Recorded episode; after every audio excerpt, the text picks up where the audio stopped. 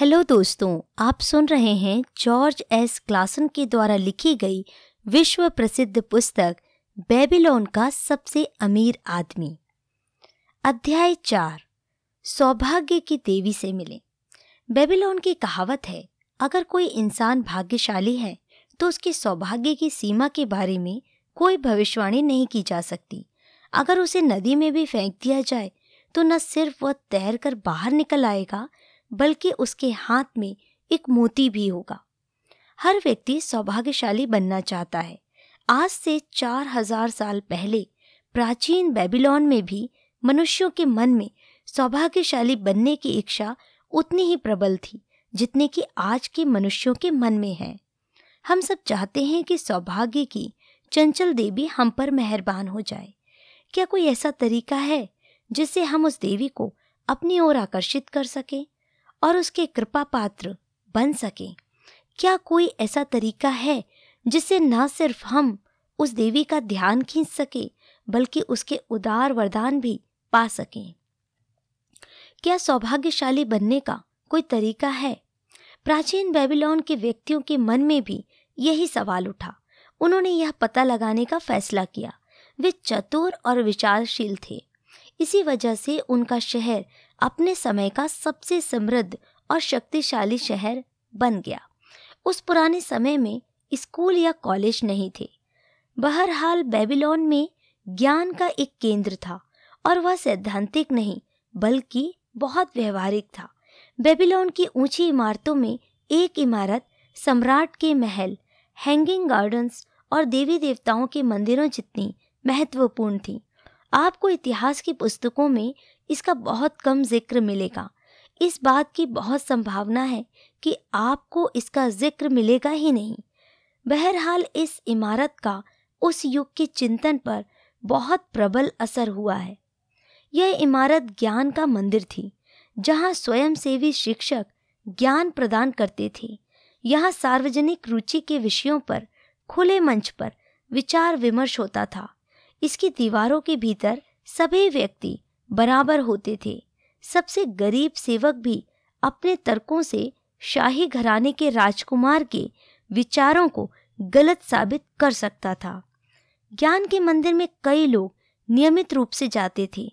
इनमें से एक अरकाद नामक बुद्धिमान आदमी था, जिसे बेबीलोन का सबसे अमीर आदमी कहा जाता था।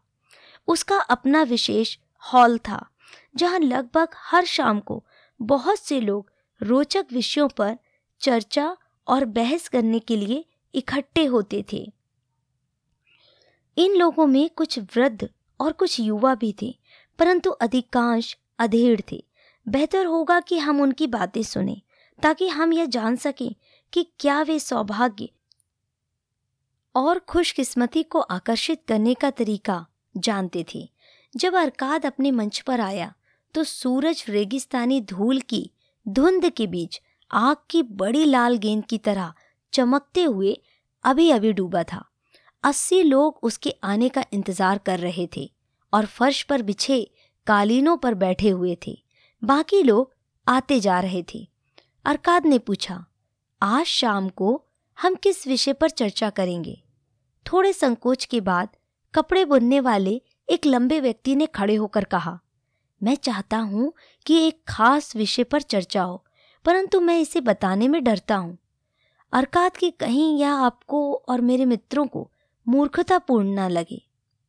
जब अरकाद और बाकी लोगों ने उसे यह विषय बताने का आग्रह किया तो उसने कहा, आज के दिन मैं खुशकिस्मत था, क्योंकि मुझे स्वर्ण मुद्राओं से भरा एक पर्स मिल गया। मेरी प्रबल इच्छा है कि मैं हमेशा खुशकिस्मत रहूँ।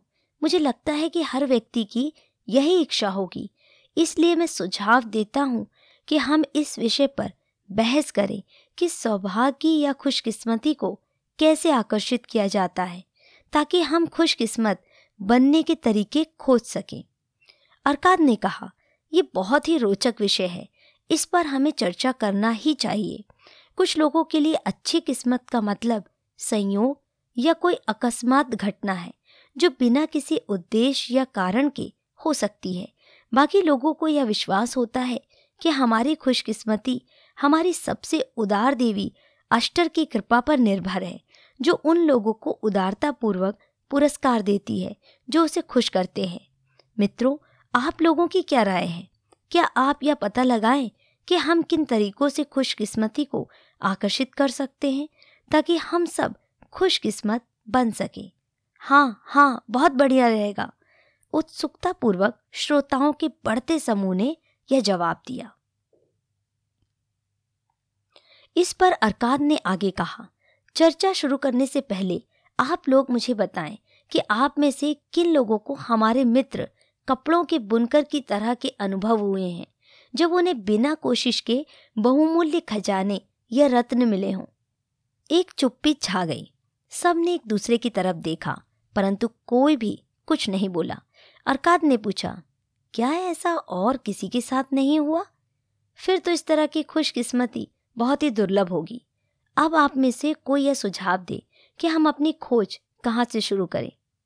अच्छे कपड़े पहने हुए एक युवक ने कहा, मैं बताता हूँ, जब कोई व्यक्ति खुशकिस्मती के बारे में बातें करता है तो क्या यह स्वाभाविक नहीं है कि उसके विचार जुए की टेबल की ओर मुड़े?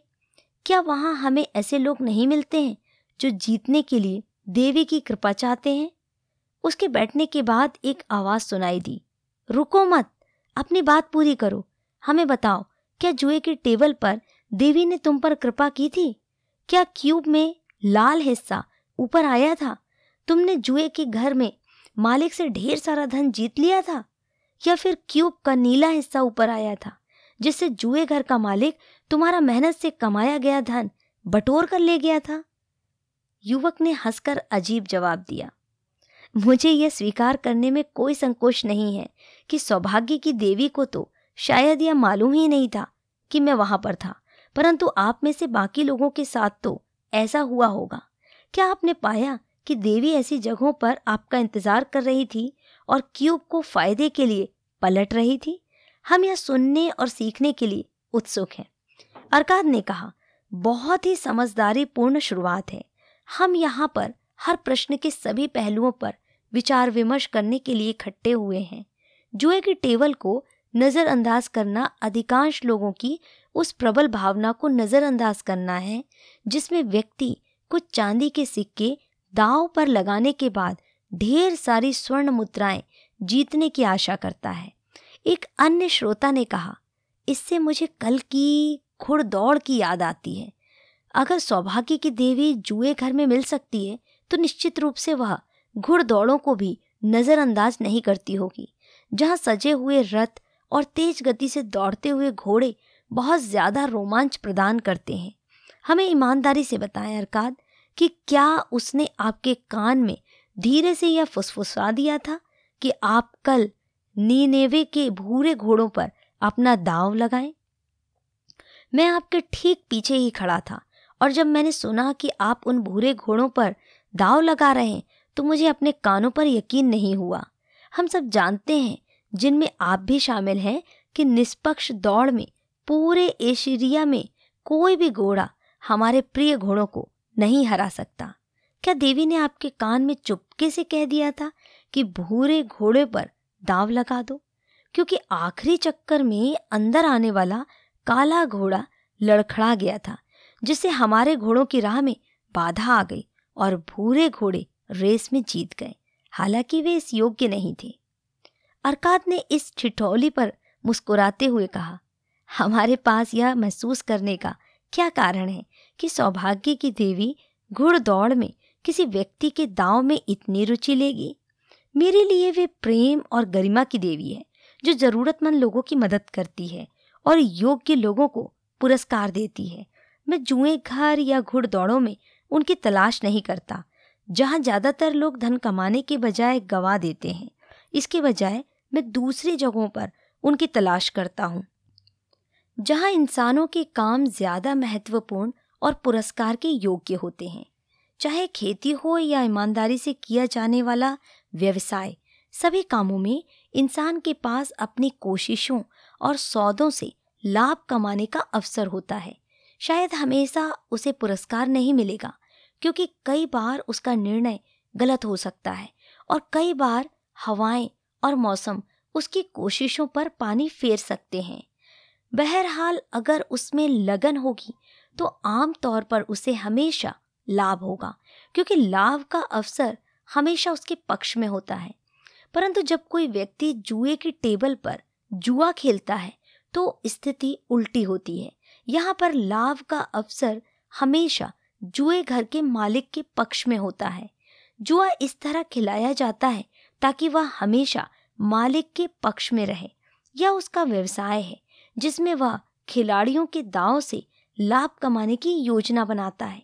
जुआ खेलने वाले बहुत कम लोग यह बात जानते हैं कि जुए घर के मालिक का लाभ कितना सुनिश्चित होता है।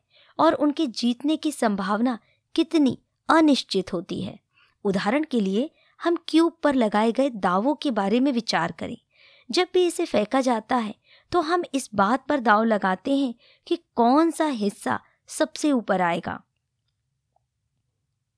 लाल हिस्सा आने पर जुए घर का मालिक हमें दाव पर लगे धन का चार गुना देगा, परंतु अगर बाकी पाँच हिस्सों में से कोई भी हिस्सा ऊपर आता है तो हमने दांव पर जो पैसा लगाया था, वह डूब जाएगा।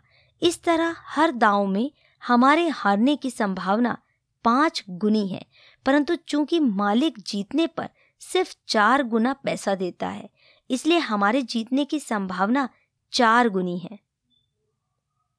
एक रात के खेल में जुए घर का मालिक दांव पर लगाए गए पूरे धन का पांचवा हिस्सा या बीस प्रतिशत लाभ में कमाने की उम्मीद कर सकता है।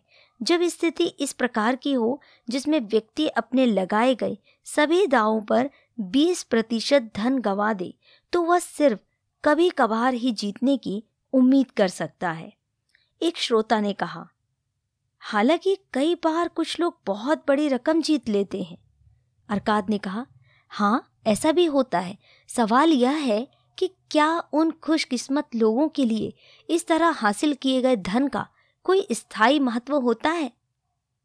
मैं बेबीलोन के कई सफल लोगों को जानता हूँ, परंतु उनमें से एक भी ऐसा नहीं है जिसने अपनी सफलता की शुरुआत जुए घर की टेबल से की हो। आप लोग भी कई धनवान लोगों को जानते होंगे। मैं यह जानना चाहूँगा कि हमारे सफल नागरिकों में से कितने अपनी सफलता की शुरुआत का श्रेय जुए घर को दे सकते हैं। क्या आप ऐसे लोगों को जानते हैं? लंबी खामोशी के बाद एक मस्खरे ने पूछा, क्या हम जुए घर के मालिकों को इस जाँच में शामिल कर सकते हैं? अरकात बोला, अगर आप किसी और के बारे में नहीं सोच सकते तो फिर अपने बारे में कहें, क्या हमारे बीच में ऐसे लोग हैं जो जुए में लगातार जीतते हैं? परंतु अपनी आमदनी के लिए इस तरह के स्रोत की सलाह देने में झिझक रहे हैं? इस चुनौती पर पीछे से आह भरने की आवाज़ आई और फिर लोग हंसने लगे। अरकाद ने कहा, ऐसा लगता है कि हमें खुशकिस्मती उन जगहों पर नहीं मिलती जहाँ देवी अक्सर रहती है। इसलिए अब हम दूसरे क्षेत्रों की तलाश करते हैं। हमने पाया है कि खुशकिस्मती का गुम हो गए पर्स उठाने से कोई संबंध नहीं है, ना ही इसका संबंध जुए से है। जहाँ तक घुड़दौड़ का सवाल है मैं स्वीकार करना चाहता हूँ कि मैंने इसमें जितना धन जीता है, उससे बहुत ज़्यादा धन गंवाया है। अब हम अपने व्यवसायों पर विचार करते हैं। जब हम कोई लाभकारी सौदा करते हैं तो क्या यह स्वाभाविक नहीं है कि हम इसे खुशकिस्मती मानने के बजाय अपनी मेहनत का उचित पुरस्कार मानते हैं? मैं सोचता हूँ कि ऐसा करके हम देवी के उपहारों को नज़रअंदाज कर सकते हैं। शायद वे सचमुच हमारी मदद करती, परंतु हम उनकी उदारता के लिए उनके शुक्रगुजार नहीं होते। कोई इन विषय पर चर्चा आगे बढ़ा सकता है? इस पर एक वृद्ध व्यापारी उठा और अपने सफ़ेद वस्त्र की सलवटें ठीक करते हुए बोला, अरकात, आपकी और अपने मित्रों की अनुमति से मैं एक सुझाव देना चाहता हूँ। जैसा आपने कहा है, अगर हम अपने व्यापार की सफलता के लिए अपनी मेहनत और योग्यता को श्रेय देते हैं तो उन सफलताओं और बहुत लाभदायक चीज़ों के बारे में क्यों ना सोचें, जो हमें लगभग मिलने वाली थी, परंतु आखिरी मिनट पर नहीं मिली। अगर वे सचमुच हो जाती तो वे खुशकिस्मती का दुर्लभ उदाहरण होती। चूँकि वे पूर्ण नहीं हो पाई, इसलिए हम उन्हें अपना उचित पुरस्कार नहीं मान सकते। निश्चित रूप से यहाँ बैठे कई लोग इस तरह के अनुभव बता सकते होंगे। अरकाद ने सहमत होते हुए कहा, यह समझदारी भरा सुझाव है। खुशकिस्मती आप में से कितनों की मुट्ठी में थी, परंतु आखिरी मिनट पर वह फिसल गई। कई हाथ उठे, जिनमें उस व्यापारी का हाथ भी था। अरकाद ने उसे बोलने का मौका दिया, चूँकि आपने ही यह सुझाव दिया है, इसलिए हम सबसे पहले आपके मुँह से इसके बारे में सुनना चाहेंगे। व्यापारी ने कहा, मैं खुशी खुशी अपने जीवन की एक घटना बताऊँगा। इससे आप यह जान जाएँगे कि खुशकिस्मती के करीब आने पर भी इंसान अंधों की तरह उसे अपने हाथ से निकल जाने देता है, जिससे उसे नुकसान होता है और वह बाद में पछताता है। कई साल पहले मैं युवा था और मेरी कुछ समय पहले ही शादी हुई थी। उन दिनों मैं कमाना शुरू कर रहा था। एक दिन मेरे पिताजी मेरे पास आए और उन्होंने ज़ोर देकर मुझसे कहा कि मैं एक योजना में अपने धन का निवेश कर दूँ। उनके एक अच्छे मित्र के पुत्र ने भूमि का एक खाली टुकड़ा देखा है, जो हमारे शहर की बाहरी दीवारों से ज़्यादा दूर नहीं था। वह टुकड़ा नहर के काफ़ी ऊपर था और वहाँ पानी नहीं पहुँच सकता था। मेरे पिता के मित्र के पुत्र ने एक योजना बनाई कि वह इस ज़मीन को खरीद लेगा। बैलों द्वारा चलने वाले तीन बड़े रहट बनाएगा और इस तरह से जीवनदायी पानी को उपजाऊ भूमि तक पहुंचाएगा। उसकी योजना यह थी कि ऐसा करने के बाद वह इस ज़मीन के प्लॉट काट देगा और शहर के नागरिकों को सब्ज़ी उगाने के लिए बेच देगा। मेरे पिता के मित्र के पुत्र के पास इस काम के लिए पर्याप्त धन नहीं था। मेरी ही तरह उसकी आमदनी भी सामान्य थी। उसके पिता भी मेरे पिता की तरह ही बड़े परिवार और कम संसाधनों वाले थे। इसलिए उसने कुछ लोगों को अपना पार्टनर बनाने का फैसला किया। उसे बारह लोगों की ज़रूरत थी, जिनमें से हर एक कमाता हो और वह अपनी कमाई का दसवां हिस्सा उस अभियान में तब तक देने के लिए सहमत हो, जब तक कि ज़मीन बिकने के लिए तैयार ना हो जाए। योजना यह थी कि ज़मीन बिकने के बाद सब लोग अपने निवेश के अनुपात में लाभ को आपस में बांट लेंगे। मेरे पिता ने मुझसे कहा, बेटे, तुम अभी जवान हो। मेरी यह प्रबल इच्छा है कि तुम अपने लिए बहुमूल्य जायदाद बना लो, ताकि लोग तुम्हारा सम्मान करें। अपने पिता की नासमझी और गलतियों के ज्ञान से लाभ उठाओ। मैंने जवाब दिया, मेरी भी यही प्रबल इच्छा है। तो मैं तुम्हें यह सलाह देता हूँ। वह करो। जो मुझे तुम्हारी उम्र में करना चाहिए था, अपनी आमदनी के दसवें हिस्से को लाभकारी निवेशों के लिए अलग रख दो। अपनी आमदनी के इस दसवें हिस्से और इससे मिलने वाले ब्याज की मदद से मेरी उम्र तक पहुँचने से पहले तुम बहुमूल्य जायदाद बना सकते हो। पिताजी, आपने बहुत समझदारी की बात कही है। मैं अमीर बनना चाहता हूँ, परंतु मेरी आमदनी के साथ बहुत से खर्चे भी जुड़े हैं, इसलिए मैं आपके सुझाव पर अमल करने से झिझक रहा हूँ। मैं अभी जवान हूँ अभी मेरे पास बहुत समय है। तुम्हारी उम्र में मैंने भी यही सोचा था, परंतु देखो, साल गुजरते चले गए और मैं शुरुआत भी नहीं कर पाया। अब जमाना बदल गया है पिताजी। मैं आपकी गलतियों से बचूँगा। अवसर तुम्हारे सामने खड़ा है बेटे। यह तुम्हें एक ऐसा मौका दे रहा है जो दौलत की ओर ले जा सकता है। मेरा तुमसे यही कहना है, देर मत करो। कल सुबह ही मेरे मित्र के पुत्र के पास जाओ और उससे यह सौदा कर लो कि इस निवेश में तुम अपनी दस प्रतिशत आमदनी लगाओगे। तत्काल कल सुबह चले जाना। अवसर किसी का इंतज़ार नहीं करता। आज यह सामने होता है, परंतु कल दूर चला जाता है, इसलिए देर मत करो। अपने पिताजी की सलाह के बावजूद मैं झिझकता रहा। पूर्वी देशों से व्यापारी नए सुंदर वस्त्र लाए थे, जो इतने आकर्षक और बढ़िया लग रहे थे कि मैंने और मेरी पत्नी ने महसूस किया कि हमें उन्हें खरीद लेना चाहिए। अगर मैं उस अभियान में अपनी दस प्रतिशत आमदनी का निवेश करने के लिए तैयार हो जाता तो हम उन वस्त्रों को नहीं खरीद पाते और कई अन्य आनंदों से वंचित रह जाते, जिन्हें हम बहुत चाहते थे। मैंने निर्णय लेने में तब तक देर लगाई, जब तक कि बहुत देर नहीं हो गई। बाद में मैं इस पर बहुत पछताया। वह अभियान उम्मीद से ज़्यादा फ़ायदेमंद साबित हुआ। मेरी कहानी यह बताती है कि मैंने किस तरह खुशकिस्मती को अपने पास से निकल जाने दिया। रेगिस्तान से आए एक सांवले व्यक्ति ने कहा, इस कहानी में हम देखते हैं कि खुशकिस्मती उस व्यक्ति के पास आती है जो अवसर को स्वीकार करता है। जायदाद बनाने के लिए हमेशा एक शुरुआत करना पड़ती है। शुरू में यह सोने या चांदी के सिक्कों तक सीमित होती है, जिन्हें इंसान अपनी आमदनी में से बचाकर अपना पहला निवेश करता है। मैं खुद कई मवेशियों का मालिक हूँ। मवेशी पालने की शुरुआत मैंने बचपन में ही कर दी थी, जब मैंने चांदी के एक सिक्के से एक बछिया खरीदी थी। चूँकि यह मेरी दौलत की शुरुआत थी, इसलिए मेरे लिए यह बहुत महत्वपूर्ण थी। पहली शुरुआत के बाद जायदाद बनाना खुशकिस्मती से हर इंसान के बूते की बात है। पहला कदम बहुत महत्वपूर्ण है। इस कदम को उठाने के बाद इंसान मेहनत से धन कमाने वाले व्यक्ति की बजाय अपने निवेश से लाभ कमाने वाले व्यक्ति में बदल जाता है। सौभाग्य से कुछ लोग कम उम्र में ही यह कदम उठा लेते हैं। इसी वजह से वे आर्थिक क्षेत्र में उन लोगों से ज़्यादा सफल हो जाते हैं, जो यह कदम बाद में उठाते हैं। वे उन दुर्भाग्यशाली लोगों से तो बहुत ज़्यादा सफल होते हैं, जो यह कदम कभी नहीं उठाते हैं, जैसा इस व्यापारी के पिता के साथ हुआ था। अगर मेरे व्यापारी मित्र ने अवसर सामने आने पर अपनी जवानी में यह कदम उठा लिया होता तो आज उसे दुनिया की बहुत सी अच्छी चीज़ों का वरदान मिला होता। अगर हमारे बुनकर मित्र ने उस समय यह कदम उठा लिया होता तो आज उसके पास काफ़ी दौलत होती।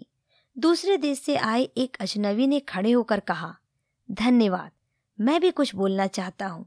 मैं सीरिया का हूँ। मैं आपकी भाषा अच्छी तरह नहीं बोल पाता हूँ। मैं इस व्यापारी मित्र को एक नाम से पुकारना चाहता हूँ। शायद आप सोचेंगे कि यह शालीन नाम नहीं है, परंतु मैं फिर भी उसे उस नाम से पुकारना चाहता हूँ। परंतु मुझे आपकी भाषा का वह शब्द नहीं मालूम। अगर मैं इसे सीरिया की भाषा में बोलूँ तो आप उसे समझ नहीं पाएँगे। इसलिए मेरे मित्रों, मुझे बताएँ कि आप उस आदमी को क्या कहते हैं, जो अपने लिए फ़ायदेमंद साबित होने वाले कामों को भी टालता रहता है।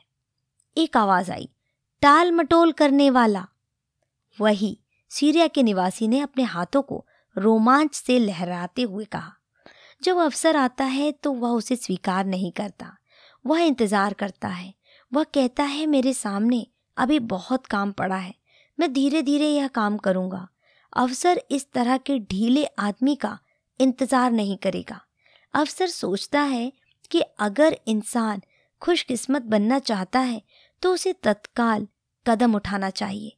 अवसर सामने आने पर जो व्यक्ति तत्काल कदम नहीं उठाता, वह हमारे व्यापारी मित्र की तरह टाल मटोल करने वाला होता है।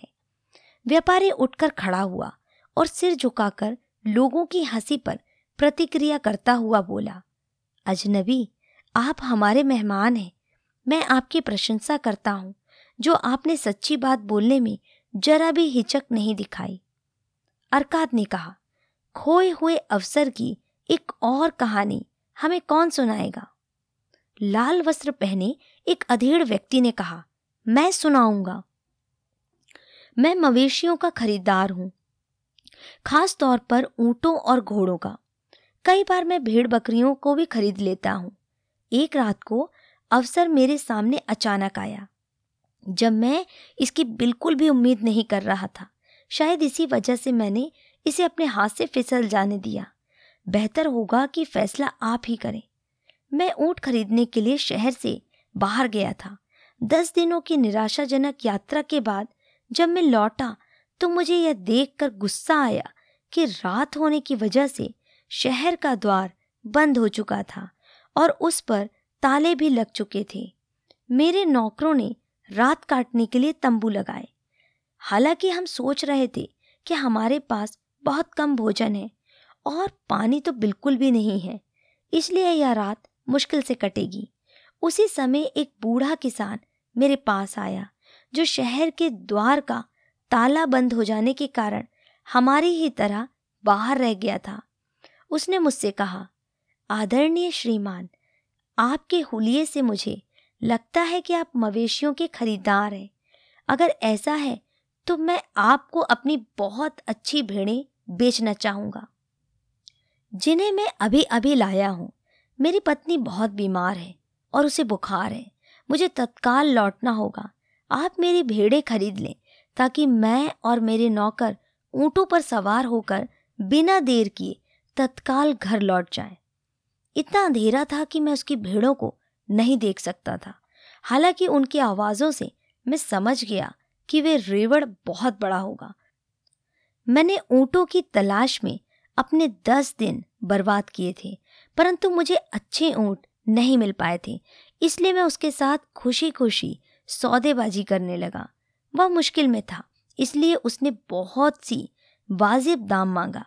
मैंने वह सौदा मंजूर कर लिया, क्योंकि मैं अच्छी तरह जानता था कि मेरे नौकर सुबह भेड़ों को हाँक कर शहर में ले जाएँगे और उन्हें बेचकर हमें काफ़ी लाभ होगा। सौदा होने के बाद मैंने अपने नौकरों से मशाले लेकर आने को कहा, ताकि हम किसान की 900 भेड़ों को गिन सकें। मित्रों मैं आपको यह वर्णन सुनाकर बोर नहीं करूँगा कि इतनी सारी प्यासी, भूखी और बेचैन भेड़ों को गिनने में हमें कितनी मुश्किलें आईं।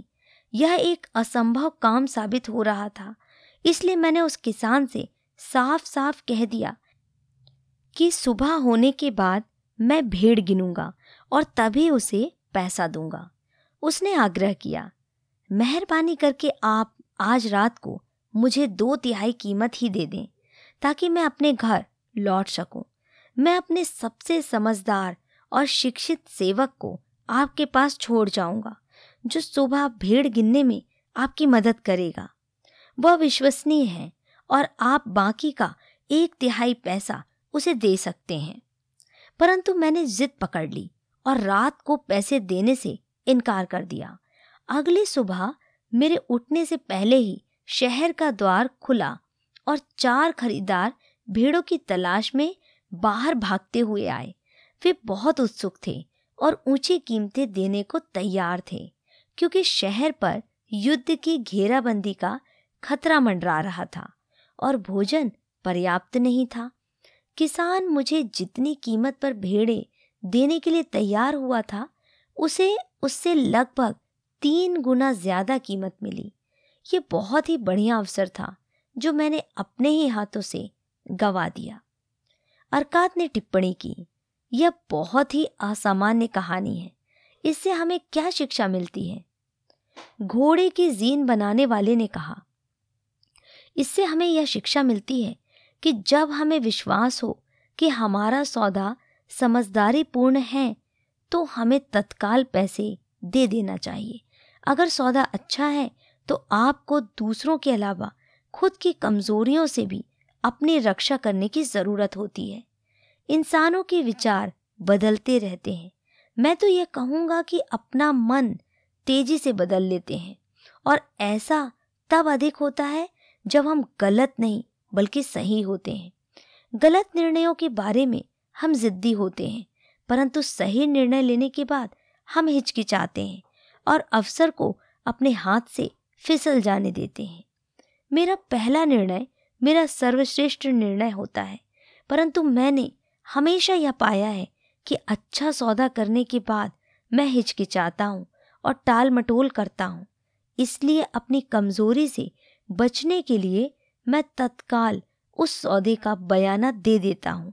इससे मुझे खुशकिस्मती के अवसरों को गंवाने के पश्चाताप से बच पाता हूँ। सीरिया के निवासी ने एक बार फिर खड़े होकर कहा, धन्यवाद, मैं एक बार फिर बोलना चाहता हूँ। ये कहानियाँ लगभग एक सी हैं। हर बार अवसर एक ही कारण से दूर भाग जाता है।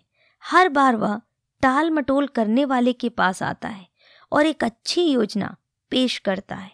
हर बार टाल मटोल करने वाला हिचकिचाता है। वह यह नहीं कहता कि अभी सबसे अच्छा समय है। मैं यह काम तत्काल कर देता हूँ। इसके बजाय वह टाल मटोल करता है। आदमी इस तरह सफल कैसे हो सकता है? खरीदार ने कहा, आपके शब्दों में समझदारी है। खुशकिस्मती इन दोनों ही कहानियों में टाल मटोल करने के कारण दूर भाग गई थी। हालाँकि यह असामान्य नहीं है। टाल मटोल करने की प्रवृत्ति सब में होती है। हम दौलत चाहते हैं। परंतु जब अवसर हमारे सामने आता है तो टाल मटोल की प्रवृत्ति के कारण हम उसे तत्काल स्वीकार नहीं करते और इस तरह हम अपने सबसे बड़े दुश्मन बन जाते हैं। अपनी जवानी में मैं टाल मटोल शब्द को नहीं जानता था, जो हमारे सीरिया के मित्र को इतना पसंद आया है। मैं पहले तो यह सोचता था कि मेरे गलत निर्णयों के कारण मेरे हाथ से कई लाभदायक सौदे निकल गए। बाद में मैंने अपने ज़िद्दी स्वभाव को इसके लिए दोष दिया। हालाँकि अंत में मुझे सच्चाई का पता चल गया। मैंने जान लिया कि जब मुझे काम करना चाहिए था, जब मुझे तत्काल और निर्णायक काम करना चाहिए था, तब मैं अनावश्यक रूप से देर कर रहा था। जब मुझे सच्चाई पता चली तो मुझे बहुत चिड़ हुई। जंगली खच्चर को किसी रथ में जोतने पर वो बहुत कटु हो जाता है। उतनी ही कटुता से मैंने अपनी सफलता के इस दुश्मन से अपना पीछा छुड़ाया। धन्यवाद। मैं अब अपने व्यापारी मित्र से एक सवाल पूछना चाहता हूँ। आप अच्छे कपड़े पहनते हैं। आपके कपड़े गरीबों जैसे नहीं हैं। आप सफल व्यक्ति की तरह बोलते हैं। हमें बताएँ, जब टाल मटोल आपके कानों में कुछ कहती है तो क्या आप अब भी उसकी बात सुनते हैं? व्यापारी ने जवाब दिया, खरीदार मित्र की तरह, मुझे भी टाल मटोल को पहचानना और जीतना पड़ा। यह मेरी दुश्मन थी, जो हमेशा मेरी सफलताओं में बाधा डालने की ताक में रहती थी। मैंने जो कहानी सुनाई है, उस तरह के बहुत से कारण हैं, जिनके द्वारा मैं बता सकता हूँ कि टाल मटोल की वजह से मेरे अवसर किस तरह दूर चले गए। एक बार समझ लेने के बाद टाल मटोल को जीतना मुश्किल नहीं होता। कोई भी व्यक्ति स्वेच्छा से चोर को अपना अनाज चुराने नहीं देता। ना ही कोई व्यक्ति शत्रुओं को अपने ग्राहकों को दूर भगाने की छूट देता है, क्योंकि इससे उसका मुनाफा कम हो जाएगा। जब मैंने यह पहचान लिया कि मेरा दुश्मन इस तरह के काम कर रहा है तो मैंने संकल्प के साथ उस पर विजय पाई। अगर कोई व्यक्ति बेबीलोन की प्रचुर दौलत में हिस्सेदार बनना चाहता है तो सबसे पहले उसे अपनी टाल मटोल की भावना पर विजय पाना होगा। अर्थात आप क्या कहते हैं? चूँकि आप बेबीलोन के सबसे अमीर व्यक्ति हैं, इसलिए कई लोग कहते हैं कि आप सबसे ज़्यादा खुशकिस्मत व्यक्ति हैं। क्या आप मेरी इस बात से सहमत हैं कि कोई भी आदमी जब तक टाल मटोल की भावना को पूरी तरह नष्ट नहीं कर देता, तब तक वह बड़ी सफलता नहीं पा सकता। अरकात ने स्वीकार किया। जैसा आप कहते हैं, बिल्कुल वैसा ही है। मेरे लंबे जीवन में मैंने कई पीढ़ियों को व्यवसाय, विज्ञान और ज्ञान के उन क्षेत्रों में आगे बढ़ते देखा है, जो अपनी ज़िंदगी की सफलता की राह पर ले जाते हैं। अवसर उन सब लोगों के पास आए थे। हालाँकि कुछ ने अपने सामने आए अवसरों का लाभ उठाया और अपनी गहनतम इच्छाओं की संतुष्टि के लिए आगे बढ़ते रहे। परंतु अधिकांश लोग झिझके, लड़खड़ाए और पीछे रह गए। अरकात कपड़े के बुनकर की ओर मुड़ा। आप ही ने यह सुझाव दिया था कि हम खुशकिस्मती पर बहस करें। अब आप इस बारे में क्या सोचते हैं? अब मैं खुशकिस्मती को एक अलग रोशनी में देख रहा हूँ। मैंने सोचा था कि खुशकिस्मती होने के लिए इंसान को कोई कोशिश नहीं करना पड़ता। अब मुझे यह एहसास हो गया है कि इंसान बिना कुछ किए खुशकिस्मती को अपनी ओर आकर्षित नहीं कर सकता।